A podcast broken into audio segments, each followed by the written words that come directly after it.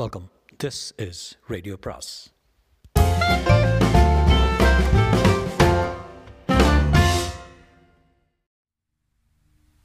சுஜாதாவின் மேலும் ஒரு குற்றம் பாகம் நான்கு. வெயிட், கணேஷ் தயங்கி நின்றான். உனக்கு என்ன தெரியும்? நான் குடிக்காவிட்டால் இறந்து போய்விடுவேன் தெரியுமா? அந்த அலமாரியை திறந்து பார். தூக்கு மாத்திரைகள், ட்ராங்குவலைசர்கள் எல்லாம் எதற்கு? அவளை மறப்பதற்கு. கணேஷ் சும்மா இருந்தான். வசந்த், வசந்த் என்று கூப்பிட்டார். உங்களோட நண்பனை கூப்பிடுங்க.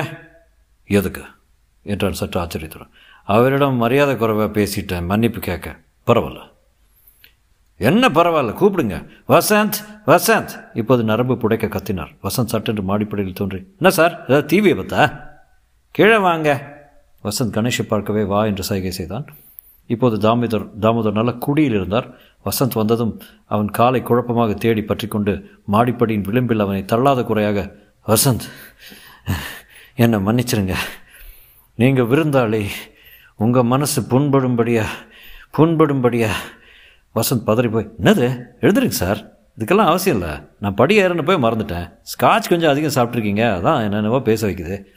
இல்லை வசந்த், இப்போ தான் நான் சோபராக இருக்கேன், இப்போ தான் அவங்க ரெண்டு பேர்கிட்டையும் அதை சொல்லியே ஆகணும், உங்களை நான் கூப்பிட்டதே அதுக்கு தான், செஸ் எல்லாம் பாசாங்க. வசந்த் கணேஷத்தை ஆச்சரியத்துடன் பார்த்தான். கணேஷ், கணேஷ் சொல்லுங்கள், ஏன் அவன் என்னை விட்டு விட்டு போயிட்டா? சார் இது வந்து கண்டுபிடி கணேஷ், எனக்கு கண்டுபிடிச்சு சொல்லுங்கள், எந்த விதமான உண்மையாக இருந்தாலும் கண்டுபிடிச்சு சொல்லுங்கள், என்ன செலவானாலும் பரவாயில்ல, சொல்லுங்கள் எதுக்காக என்னை விட்டு போனான், அவளுக்கு நான் என்ன குறை வச்சேன், நான் எந்த விதத்தில் குறைஞ்சி போயிட்டேன், என்னை விரும்பித்தானே கல்யாணம் செஞ்சுட்டா, கட்டாயப்படுத்தினேனா? இப்போது தாமோதர் அவள் படத்தை பார்த்து பேசி கொண்டிருந்தார். ஆஷா, யூ பேச், எதுக்காகடி ஓடுனேன், ஜஸ்ட் லைக் தேட் ஆக்ஷனுக்கு போயிருக்கேன், பெங்களூருக்கு திரும்பி வர்றேன், ஆளக்கானோம், ஒரு துணி ஒரு காசு எடுத்துக்கிட்டு போகல, எங்கன்னு யாருக்கும் தெரியாது, டூரிஸ்ட் காருக்கு ஃபோன் பண்ணியிருக்கா, பெங்களூருக்கு போயிருக்கா, அங்கே போய் டென்னிஸ் கோர்ட் எதிரே ஒரு ஹோட்டலில் தான் இருக்கா, அரை நாள், அது வரைக்கும் தான் ட்ரேஸ் பண்ண முடிஞ்சது, அரை நாள், அப்புறம் விஷ், ஆளுக்கானாம் போயிட்டா, வேனிஷ்டின் தின. ஏன் கணேஷ், ஏன்? வசந்த் கொஞ்சம் தொண்டையை கணித்து கொண்டு, சார் இந்த பதிலை நீங்கள் உங்கள் வீட்டிலே தேடலையா? What do you mean? உங்கள் மனைவி அறையில் ஏதாவது க்ளூ கிடைக்கலாமே, அவள் போனதுலேருந்து அந்த அரை பக்கம் எட்டி பார்க்கல, ஏன்? அரை முழுசும் அவள் ஞாபகங்களாக இருக்குது, அவளோட செலவழித்த பத்து மாத சுவடுகள், அவள் புடவைகள், வாசனை எல்லாம் மிஞ்சி இருக்குது, அங்கே போனால் எனக்கு அழுக வருது. கணேஷ் உங்களை நான் ஃபோர்ஸ் பண்ணுறதா நினச்சிக்காதீங்க, அவள் ஏன் என்னை விட்டு போனான் அதை கண்டுபிடிங்க, எந்த விதமான உண்மைக்கும் நான் தயார், நீங்கள் கெட்டிக்காரர் தான், ஆனால் நீங்கள் சொல்கிறாப்பில் விஸ்கி போடாமல் ஆடினா உங்களை செஸ்ஸில் ஜெயிக்க முடியும், வசந்தை தோக்கடிச்சிடலாம், உங்களை தோக்கடிக்க கஷ்டம்தான், இருந்தாலும் முயற்சி பண்ணத்தான் போகிறேன், செஸ் மாதிரி இதையும் ஒரு ப்ராப்ளமாக வச்சுக்குங்க, ஏன்னு கண்டுபிடிங்க, எனக்கு சொல்லுங்கள், அவளை மறக்கிறதுக்கு உதவி பண்ணுங்க. ஆல் ட்ரை சார், ஆனால் நான் இதை இங்கே எதிர்பார்க்கல, சாரி, ஒரு விதத்தில் உங்களை ஏமாற்றி இங்கே கூட்டிகிட்டு வந்துட்டு தான் நீங்கள் நினச்சிக்க கூடாது, அப்படி இல்லை, இஷ்டம் இல்லைன்னா வேண்டாம், நாளைக்கு சொல்கிறேன் சார், உங்களுக்கு வேண்டிய எல்லா விவரமும் தரேன், ஷி வாஸ் பியூட்டிஃபுல், அழகான ஏழை பெண், நான் அவளை மெர்காராவில் ஒரு பார்ட்டியில் பார்த்தேன், கிச்சனில் சர்வ் பண்ணிகிட்டு இருந்தா, பார்ட்டிக்கு வந்தவங்க எல்லாரையும் விட பிரைட்டாக இருந்தா, நான் விசாரித்தேன், அவள் வீட்டுக்கு போனேன், சந்தித்தேன், ஏழை குடும்பம், ஆறு குழந்தைகள், எஸ்டேட் பேரை கேட்டதும் அதிர்ந்து போயிட்டாங்க, பயந்துட்டாங்க, நான் அவளை பார்த்து எல்லாத்தையும் சொல்லி தான் கேட்டேன், இந்த பாரு நான் உன்னை கட்டாயப்படுத்ததாக நினச்சிக்காத, காஃபி எஸ்டேட்டில் லைஃப் எப்படி இருக்கும், என் வயசு இவ்வளவு, இஷ்டம் இல்லைன்னா வேண்டாம், நல்லா யோசிச்சு சொல்லு, அவசரப்படுத்த விரும்பலை, மெல்ல முடிவு சொல். ஒரு வாரம் கழித்து எல்லாரும் எஸ்டேட்டுக்கு வந்தாங்க, எல்லா விதத்திலும் சம்மதம்னு அவளே சொன்னான், தயக்கமே இல்லை, என்னை அடையிறதுக்கு பாக்கியம் அப்படின்னா சிரித்து பேசினான், சம்மதம் சம்மதம் அடித்து சொன்னான், திருப்பி திருப்பி கேட்டேன், இன்னும் ஒரு வாரம் டைம் கொடுத்தேன். இஷ்டப்பட்டு தான் என்னை கல்யாணம் பண்ணிக்கிட்டா. ஆரம்ப காலத்தில் ரொம்ப சந்தோஷமாக இருந்தா. வீட்டில் எல்லாத்தையும் மாற்றினா. புதுசாக கர்டன் கிளாத் போட்டா. சோஃபாக்கள் எல்லாம் கார்பெண்டரை கூப்பிட்டு மராமத்து செய்தா. பக்கத்து எஸ்டேட்டு ப்ரைமரி ஸ்கூலில் போய் கொஞ்ச நாள் டீச்சராக குழந்தைகளுக்கு பாடம் சொல்லி கொடுத்தா. எங்களிடையில் எந்த விதமான மனஸ்தாபமும் ஏற்படலை. ஒன்பது மாதங்களில் ஒரு நாளே நாங்கள் சண்டை போட்டது கிடையாது. ஒரு நாள் அவள் என்னிடம் கோபித்தது கிடையாது. அதனால தான் அவள் என்னை விட்டு பிரிஞ்ச அதிர்ச்சி எனக்கு தீரவே இல்லை. என்னால் புரிஞ்சு கொள்ளவே முடியல. ட்ரூ, எனக்கும் அவளுக்கும் வயசு வித்தியாசம் ஜாஸ்தி தான். இருந்தாலும் அவகிட்ட ஒரு வித மெச்சூரிட்டி இருந்தது, பொறுப்பு இருந்தது. என்னை விட பெரியவ மாதிரி எனக்கு அட்வைஸ் கொடுப்பா. குறுக்கிடுக்கிறதுக்கு மன்னிப்பு. உங்கள் மனைவி உங்களை விட்டு பிரிஞ்சதுக்கு காரணம் வேறு ஸ்நேகிதமோ அல்லது காதல்னு சொல்கிறாங்களே, அது எதுவும் இருக்காதுன்னு சொல்கிறீங்களா? நிச்சயம். அப்படி ஏதாவது காரணமாக இருந்தால் அவை என்னை ரொம்ப சாமர்த்தியமாக ஏமாற்றியிருக்கான்னு அர்த்தம். அதனால் நீங்கள் ஏமாற்ற ஏமாற்றப்பட்டிருக்கீங்கன்னு தெரிஞ்சுக்கிறதுல என்ன லாபம்? இல்லை கணேஷ், அவன் என்னை ஏமாத்துறதுல நான் உறுதிப்பட்டிக்கொள்ள விரும்புகிறேன் விரும்புகிறேன் காலையில் இதை யோசித்து சொல்கிறேன் சார். அவசரம் இல்லை. மேலும் உங்களுக்கு இஷ்டம் இல்லைனாலும் எங்கிட்ட பளிச்சுன்னு சொல்லிடலாம். யாரையும் இஷ்டத்துக்கு எதிராக எதையும் செய்ய சொல்ல மாட்டேன்.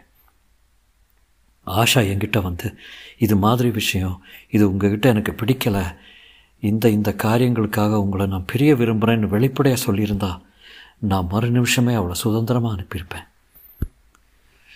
ஒன்றும் சொல்லலையாக்கா. காலையில் பத்தரை மணிக்கு எங்களோட டெலிஃபோனில் பேசிட்டு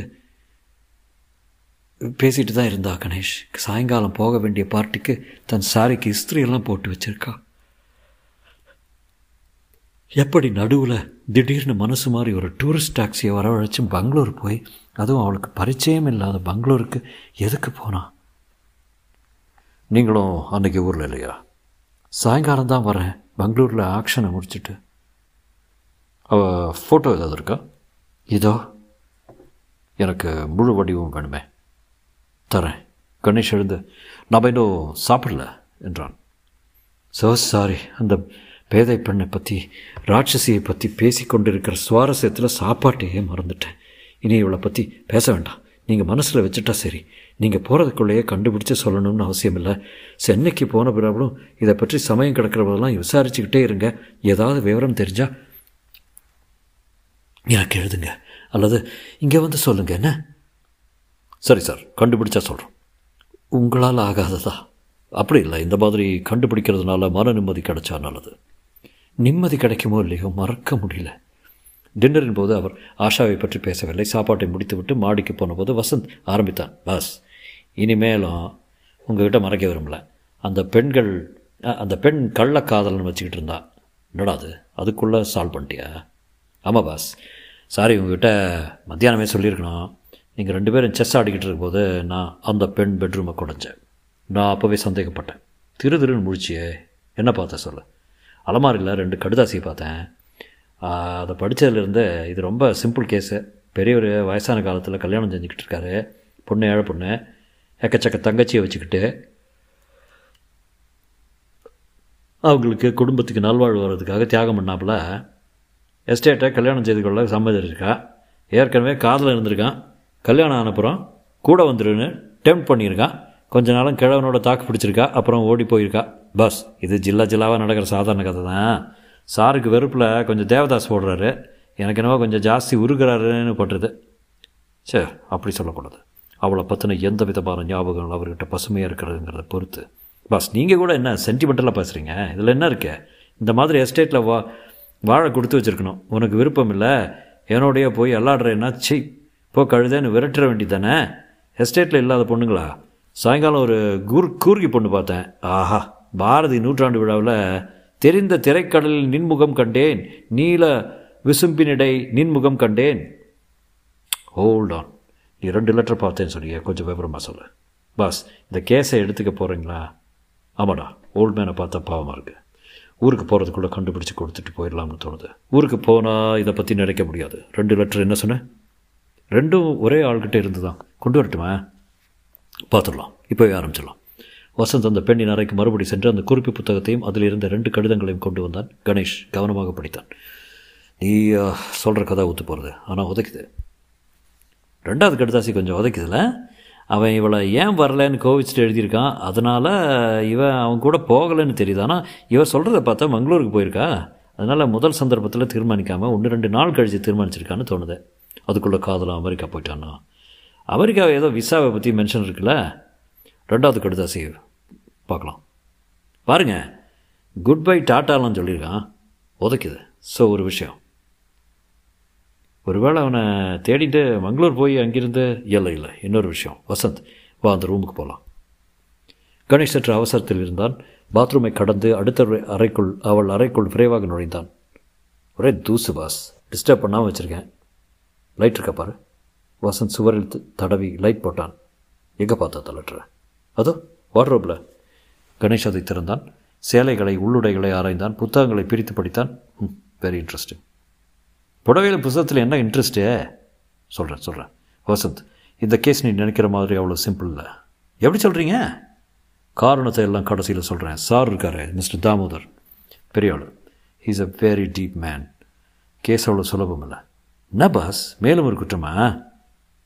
கணேஷ் பதில் சொல்லவில்லை, யோசனையில் இருந்தான். பாஸ், அந்த மலைமுகட்டில் முள்செடியில் மாட்டிக்கிட்டு இருந்த புடவை துண்டு. ஓ எஸ், அதுக்கும் என்ன அர்த்தம்னு பார்க்கணும். அதுக்கு முன்னால் காலையில் தூங்கி எழுந்த உடனே ஸ்கூலு. ஸ்கூலா? ஆமாம், ஞாபகம் இல்லை. ஆஷா கொஞ்ச நாள் பொழுது போகாமல் எஸ்டேட்டில் கிண்டர் கார்டன் ஸ்கூலில் போய் சொல்லிக் கொடுத்தான்னு சொன்னார். அந்த ஸ்கூலில் போய் அதை ஹெஸ்ட் அந்த ஹெட்மிஸ்ட்ரஸை விசாரிக்கணும். அவள் எப்படிப்பட்ட பொண்ணு, என்ன மாதிரி இருக்கணும், சுபாவம் எப்படி. உங்கள் பேர்? சாந்தலா. ஹெட்மிஸ்ட்ரஸ் பூனை கண்களுடன் சற்று பயத்துடன் கணேஷை பார்த்தால் சின்ன சின்ன குழந்தைகளின் கன்னங்களில் வெயில் சிவப்பேர் இருந்தது. அத்தனை பிள்ளைகளும் பச்சை ஸ்வெட்டர் போட்டுக்கொண்டு batter cake batter cake baker's man என்று கோரஸ் பாடிக்கொண்டிருந்தன. உங்களுக்கு இந்த எஸ்டேட் ஓனர் தாமோதர மனைவி பற்றி தெரியுமா? ஓ பேஷா தெரியுமே. ஏன்? அவங்கள பற்றி கொஞ்சம் விவரங்கணும். நீங்கள் யார்? என் பேர் கணேஷ், இது வசந்த். மெட்ராஸில் இருந்து வந்திருக்கோம், லாயர்ஸ். தாமோதர் எங்கள் ஃப்ரெண்டு. உங்கள் நேரத்தை வீணாக்க விரும்பலன்னா நாங்கள் எதுக்கு வந்தோம்னு சொல்லிடுறோம். அவள் ஏன் திடீர்னு அவரை விட்டு போயிட்டாங்கன்னு காரணத்தை தாமோதர் எங்களை கண்டுபிடிக்க சொல்லியிருக்கார். Oh I see. நீங்கள் தயங்கவே வேண்டாம். உங்களை எந்த சந்தர்ப்பத்திலையும் விட்டு கொடுக்க மாட்டோம். நீங்கள் சொன்னீங்கன்னு காட்டி கொடுக்கவும் மாட்டோம். தாராளமாக உங்கள் மனசில் என்ன இருக்கோ அதை சொல்லலாம். நீங்கள் ஷி வாஸ் அன்ஹாப்பி. குட். ஏன்? அவளை நிர்பந்தப்படுத்தி அவர் கல்யாணம் செய்துக்கிட்டாரு.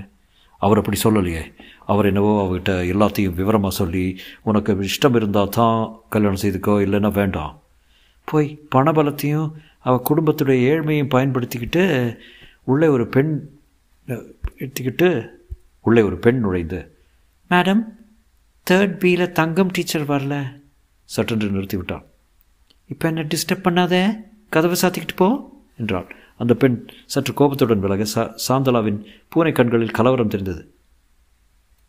பயன்படுத்திக்கிட்டு என்று கணேஷ் சிபாரிசை செய்தான். மிஸ்டர் கணேஷ், அவர் என்ன எஜமானரு, இந்த ஸ்கூல் அவருடைய இது. எனக்கு பேசுகிறதுக்கு பயமாக இருக்குது, சுவர்களுக்கு காது இருக்கும். சொல்ல வந்ததை முடிச்சிருங்க. அவள் கண்கள் தூரம் பார்த்தன. ஸ்வீட் கார்ல், ஆனால் எஸ்டேட்டுக்கு வந்த தினத்திலிருந்து சிரிக்கவே இல்லை. இந்த ஸ்கூலுக்கு அதுக்கு தான் வந்தா, அன்றிலிருந்த முகங்களை பார்க்குறதுக்கு. கிண்டர் கார்டன் கிளாஸ் எடுத்தா, பொறுமையாக கலர் பிளாக்ஸ் பிளாக்ஸ் எல்லாம் வச்சு சொல்லி கொடுத்து. அவள் திடீர்னு விட்டுட்டு போகிறத பற்றி ஏதாவது தெரியுமா உங்களுக்கு? தெரியாது என்றால் சட்டென்று. திடீர் என்று அவளை எஸ்டேட்டில் காணாம அப்படிங்கிறாங்களே, அவ்வளோதான் அவ்வளோதான் எனக்கும் தெரியும். அதுக்கு மேல் கேட்காதீங்க. அவள் கண்களில் பயம் இருந்தது. அவள் பெற்றோர்கள் விலாசம் தெரியுமா என்று கேட்கணும். தெரியாது. அவள் எப்போது கீரன்கிறவரை பற்றி உங்கள்கிட்ட சொல்லியிருக்கிறாளா? இல்லை, சொன்னதே இல்லை. ப்ரைவேட்டாக எதுவும் பேசினதே இல்லை. பின்ன எப்படி அவள் எப்பவும் சோகமாக இருந்தான்னு? ஒரு பெண் மற்றொரு பெண்ணை பார்த்தா உணர்ச்சி பூர்வமாக தெரிஞ்சு கொடுக்கூடாதா சார்? ட்ரூ. இருந்தாலும் ஐம் சாரி மிஸ்டர் கணேஷ், இதுக்கு மேலே நான் எதுவும் சொல்ல விரும்பலை. ஏற்கனவே எல்லை மீறி பேசிட்டோன்னு பயமாக இருக்குது. இன்னும் ஒரே ஒரு கேள்வி, ப்ளீஸ் என்னை விட்டுருங்க. கணேஷ் சற்று மௌனத்துக்கு பிறகு, வா வசந்த் போகலாம் என்றான். அவர்கள் கிளம்ப, உங்ககிட்ட ஒரே ஒரு ரிக்வெஸ்ட் என்றான். நீங்கள் சொன்னதை எதையும் சொல்ல மாட் சொல்ல வேண்டாம் அதானே? அது இல்லை, இந்த விஷயத்தை பற்றி மற்ற டீச்சர்கள்கிட்டையும் எதுவும் கேட்காதீங்க. ஏன்? அவங்களுக்கு அதிகம் தெரியாது, காசிப் வளரும். ஏற்கனவே நீங்கள் இங்கே வந்து வந்துட்டு போன செய்தி எப்படியும் பெரியவருக்கு தெரிஞ்சிடும். ரொம்ப பயப்படுறீங்களே? ஆமாம், பயந்தான். அவர் அவளை அவர் அவளை ப்ளீஸ் போங்க, எல்லாத்தையும் கிளறாதீங்க. பள்ளியை விட்டு வெளியே வந்ததும், பாஸ் என்ன நினைக்கிறீங்க என்றான் Vasanth. Something strange, very strange. நான் அப்போவே நினச்சேன், அந்தாலும் நேற்றுக்கு வீட்டில் பேசுனதெல்லாம் நடிப்பு. அவள் அவரை விட்டு போனதுக்கு வேறு ஏதோ ஆழமான காரணம் இருந்தாங்கன்னா. விட்டு போனாலா? இல்லை. என்னப்பா சொல்கிறீங்க? ஒன்றும் சொல்லலை, ஒன்றும் இப்போ நினைக்க வேண்டாம். க்ளீன் ஸ்லேட் வஸ் க்ளீன் ஸ்லேட்டு வசந்த், நீ சொல்கிற மாதிரி இந்த நத்திங். ஆ ஏ வா, திரும்பி போகலாம். அவர்கள் பள்ளியிலிருந்து நடந்து செல்ல இங்கிருந்து மேலே பார்த்த தாமோதரன் பங்களா தெரிந்தது. ஓரத்தில் மலைமுகடு தெரிந்தது. பாஸ் பார்த்துக்கிட்டு இருக்காரு கணேஷ் நிமிர. ஆம், தாமோதர் வாயில் பைப் வைத்துக்கொண்டு நின்று கொண்டு வேலிக்கம்பி ஓரத்தில் இருவர்கள் இருவரையும் பார்த்து கொண்டு தான் இருந்தார். சிறியவராக தெரிந்தார். வா வசந்த், இப்போ நாமும் அவரும் ஒரு ஆட்டம் ஆடுறோம்னு வச்சுக்கலாமா? அடுத்த மூவ் என்னன்னு பார்க்கலாமே. சாப்பாடு தான் அடுத்த மூவு. குழப்புது எனக்கு. கொஞ்சம் கொஞ்சமாக தெளிவாருது. என்ன சொல்லித்தலைங்களேன். இல்லை வசந்த், சமயம் வர்றப்ப சொல்கிறேன்.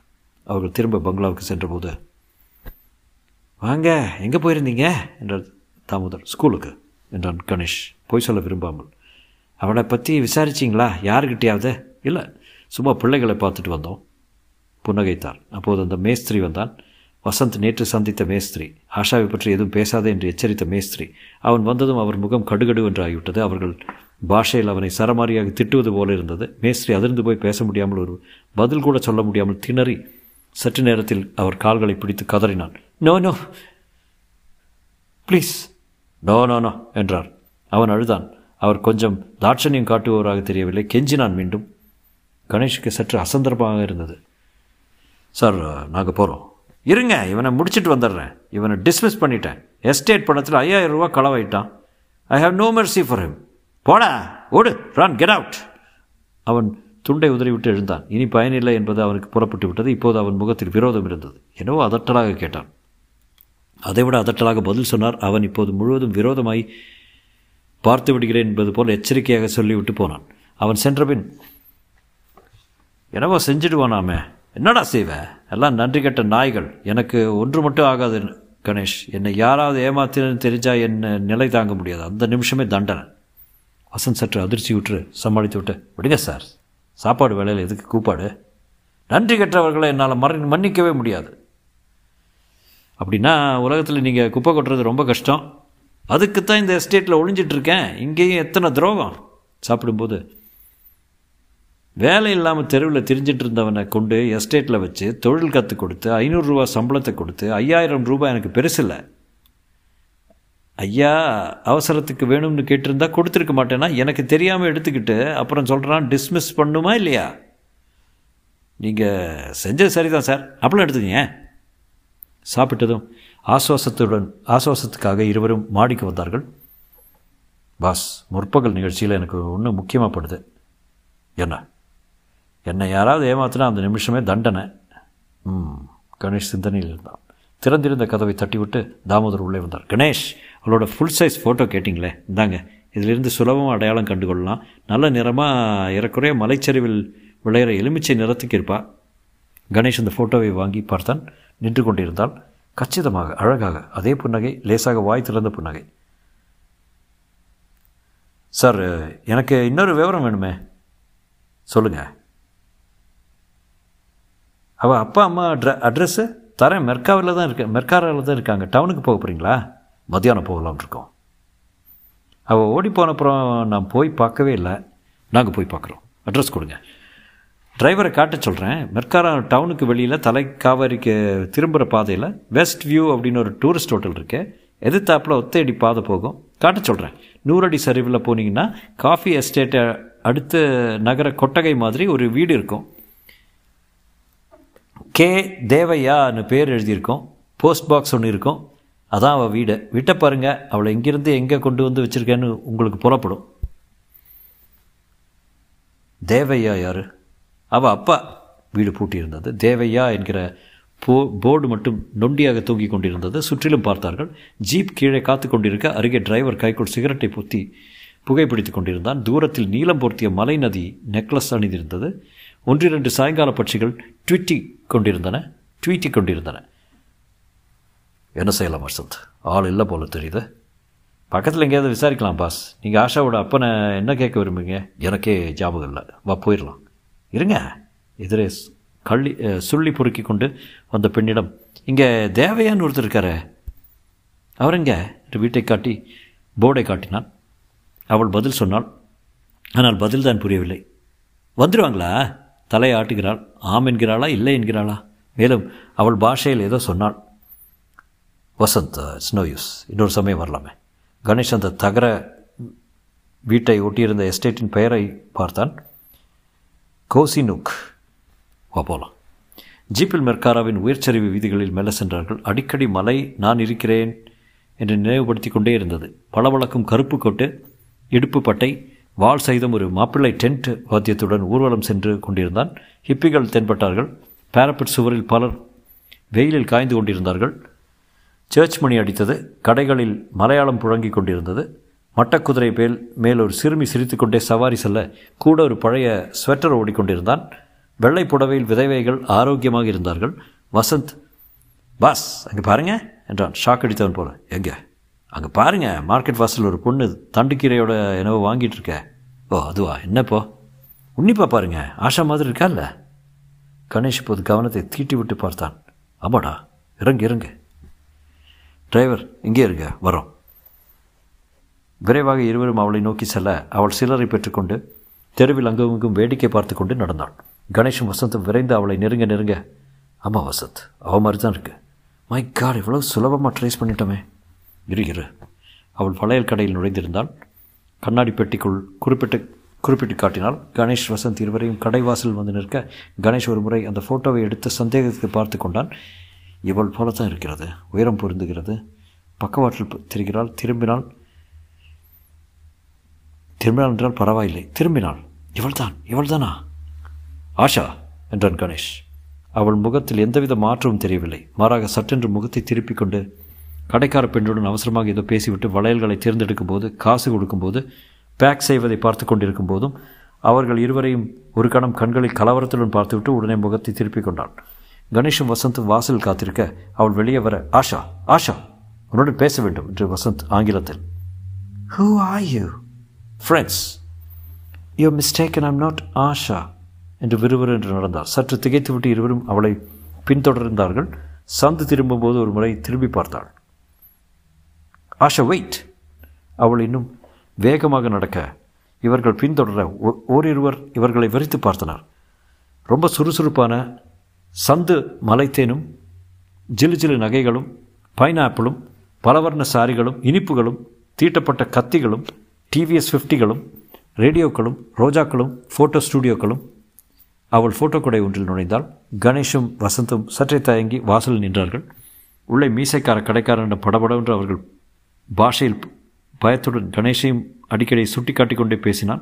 கடைக்குள் மறைந்தான். அவள் தன் கைச்சட்டையை மடக்கி கொண்டு வெளியே வந்தான். அவன், வசந்த் கெட்டிங் ஹாட். பார்க்கலாம் பாஸ்.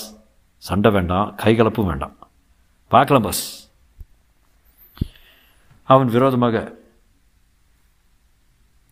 கெட் அவுட் பாஸ்டர்ட்ஸ் என்றான்.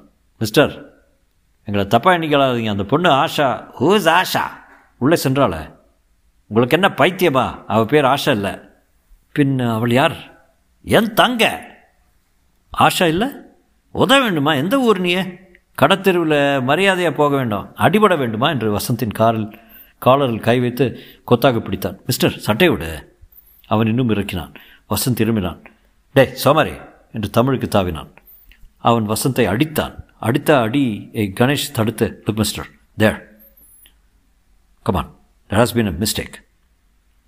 மிஸ்டேக் என்று மறுபடி கணேஷை நோக்கி வீர அவன் சாமர்த்தியமாக குனிந்து கொள்ள வசந்த் பச்சக்கென்று அவள் முகத்தின் அவன் முகத்தில் உள்ளங்கையால் அடிக்க உடனே உள்ரூமுக்கு உடைந்து உள்மூக்கு உடைந்து போய் ரத்தம் வந்தது. ஆத்திரத்தில் அவன் தன் பெல்ட்டை உருவ மளமளவென்று கூட்டம் சேர்ந்து கொள்ள சேர்ந்து கொள்ள வசந்த், சத்தம் வசந்த் உடனே பக்கத்து கடைக்கு பாய்ந்து கத்தியை உருவிக்கொண்டு, பாஸ் இந்த பக்கம் வந்துடுங்க, ஏய் யாராவது கிட்ட வந்தால் பீஸ் பீஸாக கீச்சிடுவேன் என்று இந்த பக்கமும் அந்த பக்கமும் கத்தியை சுழற்ற கத்தியை கண்டு சற்றே அவர்கள் பயந்ததால் ஏற்பட்ட சந்தர்ப்பத்தை பயன்படுத்தி கொண்டு, வாங்க பாஸ் ஓடிடலாம் ஜீப்புக்கு, போலீஸ் கிளீஸ் வந்தால் அசிங்கமாயிரும். ஜீப் வரை துரத்தினார்கள். ஓட்டுப்பா ஓட்டு! கற்கள் ஜீப்பின் மீது விழ, ஜீப் விரைய, அவர்கள் கொஞ்சம் தூரம் கூட ஓடி வர, அப்பாடா யா தட் வாஸ் க்ளோஸ் என்றான் கணேஷ். ஆதாயம் ரெண்டு கத்தி. என்னங்க ஆச்சே என்றான் டிரைவர். அட பொம்பளை விஷயம்ப்பா, என்னோட முன்னாள் காதலி ரூபாயை வாங்கிட்டு திராட்டில் விட்டுருச்சு. கணேஷ் சிரித்தான். என்ன பாஸ், அவன் மூஞ்சியில் கை கை அகலத்துக்கு வச்சியே. பாஸ் இதுக்கு என்ன அர்த்தம்? அவள் ஆசை இல்லை, ஃபோட்டோ போலவே இருந்தாலே, அதான் எனக்கு உதைக்குது. சில சில வேளையில் இந்த மாதிரி தப்பு நிகழ்கிறது உண்டு. இதிலிருந்து என்ன தெரியுது? ஃபோட்டோ போதாது, யாராவது நம்மக்கிட்ட வந்து நான் தான் ஆஷான்னு சொன்னேன் ஒப்பிட்டு பார்க்கலாமே தவிர ஃபோட்டோவை வச்சுக்கிட்டு ஆஷா தான் யாரையும் முடிவு எட்ட முடியாது. சரியான அட்வென்ச்சரு. நான் நான் காலின்னு நினச்சிருந்தேன் நான் காலின்னு நினச்சிருந்தேன் மயிரிழ. திரும்ப அவர்கள் எஸ்டேட்டுக்கு வந்து வந்தபோது கொஞ்ச தூரத்திலேயே ஜீப்பை நிறுத்த சொன்னான் கணேஷ். வா வசந்த், கொஞ்சம் நடக்கலாம், நீ பாப்பா. ஏன் பாஸ்? எனக்கு சிந்திக்கணும், நீ பாப்பா. அவ ஐயாக்கிட்ட அரை மணி நேரத்தில் வந்துடுவான்னு சொல்லு. ஜீப்பு கை வேகத்துடன் புறப்பட்டு சொல்ல ஜீப் புகை வேக ஜீப் புகை வேகத்துடன் புறப்பட்டு சொல்ல எஸ்டேட்டுக்கு இன்னும் ஒரு கிலோமீட்டர் இருந்தது. வளைந்து வளைந்து ஏறும் பாதை, அடிக்கடி எஸ்டேட்டை ஞாபகப்படுத்தும் உச்சாணி பங்களா, மாலை முகட்டு மலை முகட்டு மண்டபம். கணேஷ் பேசாமலே வந்தான். என்ன யோசனை? அது ஆஷா இல்லை. அவள் கண்களில் இருந்த கலவரத்தில் தடுமாற்றம் போய் எதுவும் இல்லை. எப்படி அந்த மிஸ்டேக் ஏற்படுது? கவனக்குறைவு பாஸ். நான் ஒரு தேரி சொல்லட்டுமா? வைல்டு சொல்ல. மேலும் ஒரு குற்றத்தை தான் நாம் சந்திக்க போகிறோம்.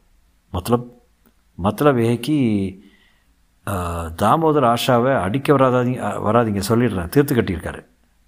கணேஷ் பதராமன் சொல்ல. எப்படி சொல்ல? இவ அவருக்கு துரோகம் செய்ததை கண்டுபிடிச்சிருக்காரு, தண்டனை கொடுத்துருக்காரு. என்ன துரோகம் கிரண்? என்ன தண்டனை? மலைமுகடு. My God! கணேஷ் மௌனமானான். மெல்ல மெல்ல அவர்கள் பாதையில் செல்ல வெகு தூரத்தில் எதிரே ஒருத்தன் தெரிந்தான். எல்லாம் சரிதான் வசந்த், ஆனால் அவர் அப்படி செய்திருந்தா அவளை பற்றி பேசுவாரா? நம்மக்கிட்டே அவள் ஏன் ஓடிப்போனா அப்படின்னு கண்டுபிடிச்சி சொல்லுவாரா? Very good question. ஆனால் அதை நானும் யோசிச்சிருக்கேன், கைவசம் ஆன்சர் இருக்குது. எதிரே வந்தவன் இவர்களை பார்த்து நடையை தளர்த்தினான். பாஸ், அவர் ஏன் நம்ம இதில் நுழைக்கிறார்னா, அது ஒரு வித Raskolnikov syndrome Raskolnikov syndrome crime and punishment படிச்சிருக்கீங்கல்ல? ஒரு ஆள் ஒரு குற்றம் செய்துட்டா அது அவனை துரத்திக்கிட்டே இருக்கும், அதை பற்றியே சிந்திச்சுக்கிட்டு இருப்பான்.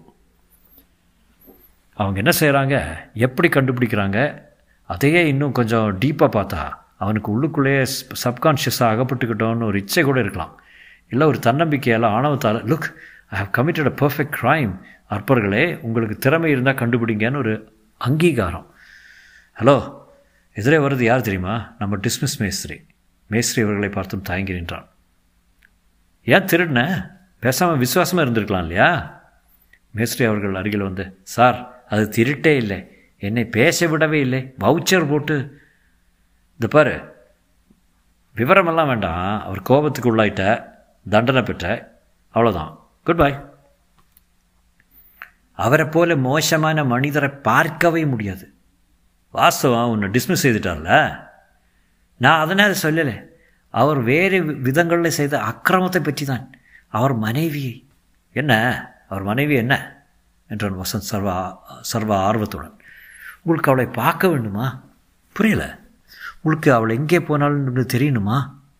என்ன பாஸ் சொல்கிறான் வசந்த்? திரு இந்த பார் மேஸ்திரி, உனக்கு ஏதாவது விவரம் தெரியுமா? தெரியும், எல்லாம் தெரியும். ஆஷா எங்கே போ? வாருங்க காட்டுறேன். கணேஷும் வசந்தும் ஒருவரை ஒருவர் பார்த்துக்கொள்ள, என் பின்னால் வாருங்க, எஸ்டேட் மெயின் ரோட்டில் நுழைய முடியாது, குறுக்கு வழி இருக்குது, அங்கே கூட்டு போகிறேன். எங்கே? ஆஷா இருக்கும் இடத்துக்கு. வசந்த் வினோதமாக பார்த்து பார்க்க, வா வசந்த் என்ன தான் காட்டுறான் பார்க்கலாம். வசந்த் ஹிருதயத்தை பிடித்து கொண்டு கொண்டான். மேஸ்திரி இங்கும் அங்கும் பார்த்து கொண்டே குறுக்கே ஒற்றையடி பாதையில் பாய்ந்தான். என்னை சாட்சிக்கு கூப்பிடாதீங்க, என் பெயரை சொல்லாதீங்க. சரி. மூச்சு திணறும் சரிவில் ஏறினார்கள். காட்டுச் செடிகளை விலக்கி கொண்டு சென்றான். வேலியில் கம்பளியில் வெட்டுப்பட்டிருந்த இடத்தில் நுழைந்து சற்றே குனிந்து மறைந்து சுற்று வழியில் பங்களாவிலேயே பார்த்தால் தெரியாத வழியில் கரடு முரடாக அழைத்து சென்றான். எங்கே போகிறான் என்பது சற்று நேரத்தில் விளங்கியது. மலை முகட்டுக்கு. டே, இங்கே வந்த, இங்கே தான் இருக்கு ரகசியம். மலைமுகட்டுக்கு இப்படி ஒரு வழி இருக்குதா? அவன் சரசரவென்று ஏறினான். அவசரத்தில் இருந்தான். கணேஷும் வசந்தும் இறக்க இறக்க முகட்டுக்கு வந்து சேர்ந்தார்கள். அவன் மண்டபத்துக்கு சென்று நின்றான். காற்று வீசியடித்தது. மலைக்கும் மேகத்துக்கும் எதிரே கண்ணாமூச்சி நடந்து கொண்டிருந்தது. அங்கங்கே சூரியன் வெள்ளி வெள்ளி விநியோகம் செய்து கொண்டிருந்தது. ஆஷா எங்கே போனாள்னு கேட்டீர்களே, ஆஷா அங்கே தான் போனாள். கீழே அதல பாதாளத்தை காட்டினார். அங்கே யாராலும் போக முடியாத புதர், மூவாயிரம் அடிச்சிருவே. நான் பார்த்தேன். பதினெட்டாம் தேதி ரெண்டு பேரும் ஒவ்வொருக்கொருவர் கோபமாக பேசிக்கொண்டே இருந்தார்கள். கொஞ்ச நேரத்தில் அவள் குரல் ஐயோ என்று மலைகள் எல்லாம் எதிரொலித்தது. தாமோதர் திரும்பி தனியாக வேகமாக நடந்து வரதை பார்த்தேன். வசந்த் பிரமித்து போய் நின்றான். My God. கணேஷ் பள்ளத்தாக்கை நோக்கி ஆஷா என்று உறக்க கூப்பிட்டான். மலைகள் யாவும் ஆஷா ஆஷா ஆஷா ஆஷா ஆஷா ஆஷா என்றன. எதற்காக கொண்டாரு? ஒரு வாரம் முன்னால் கிரண் வந்திருந்தான். இவர் பெங்களூருக்கு ஆக்ஷனுக்கு போயிருந்தார். பாதி வழியில் கார் மக்கர் செய்ய திரும்பி வந்து விட்டார். இரண்டு பேரையும் படுக்கையில் பார்த்து விட்டார். அவளை கல்யாணம் செய்து கொண்டதே தப்பு, சர்வாதிக சர்வாதிகாரத்தனம், பணத்திமிர். உண்மை ஒரு நாள் வெளிவந்து தான் ஆக வேண்டும். என்னை வேலையிலிருந்து நீக்கிவிட்ட வெறுப்பினால் நான் பேசவில்லை. அந்த மனிதருக்கு தண்டனை கிடைக்க வேண்டும். அன்றைய எதிரொலி அப்போதுதான் என் மனத்திலிருந்து அழியும். கணேஷ் யோசித்தான். நான் வர்றேன், நானும் வர்றேன் என்றான் மேஸ்திரி. இரு, ஒரே ஒரே ஒரு கேள்வி. உனக்கு வேறு வேலை கிடைக்குமா? ஏன் கிடைக்காது? இங்கே விட்டால் வேறு எஸ்டேட், மெர்கராவில் கோசி நூக்குன்னு ஒரு எஸ்டேட் இருக்கிறது. அதில் அதிலே கிடைக்காது. அதுவும் தாமோதருடைய தான். மெர்கராவில் நாலு எஸ்டேட் இருக்குது. பணப்பேய். எனக்கு வேறு எவ்வளவோ இடம் இருக்கிறது. நான் வர்றேன். என்னை பார்த்தா சுட்டு விடுவார். அவன் சரசரவென்று சரிந்து சென்றான். இருவரும் மெல்ல மெல்ல மிக மெல்ல பங்களாவை நோக்கி நடந்தார்கள். தாமோதரை காணவில்லை. நீ சொன்னது சரிதான் வசந்த். முதல் தினம் அந்த சாரி துண்டை பார்த்தவன் எனக்கு சந்தேகம் வந்துருச்சு பாஸ். இப்போ நம்ம என்ன செய்ய போகிறோம்? கணேஷ் நிதானமாக, அவர் தானே அவன் எங்கே போனான்னு கண்டுபிடிக்க சொன்னார். கண்டுபிடிச்சிட்டான்ல, சொல்லிட வேண்டியதான். My God, this is thrilling. எப்படி இதை ஹேண்டில் பண்ண போகிறீங்க? பார்த்துட்டே இரு, கதை எப்படி போகிறதுன்னு பார்த்துட்டே இரு. ஆனால் இன்றைக்கி ராத்திரிக்குள்ளே இந்த விவகாரம் முடிஞ்சிடும். போலீஸை வேணால் கூப்பிட்டு வச்சுக்கலாமா? தேவையில்லை Vasanth. Let's play it by the ear. அவரோட அவரோட நான் இன்னும் இன்றைக்கி இரண்டாவது ஆட்டம் ஆட போகிறேன். அப்போது சொல்ல போகிறேன். நீ கூட இரு. எப்போ நான் கூட தானே பாஸ். தொடரும்.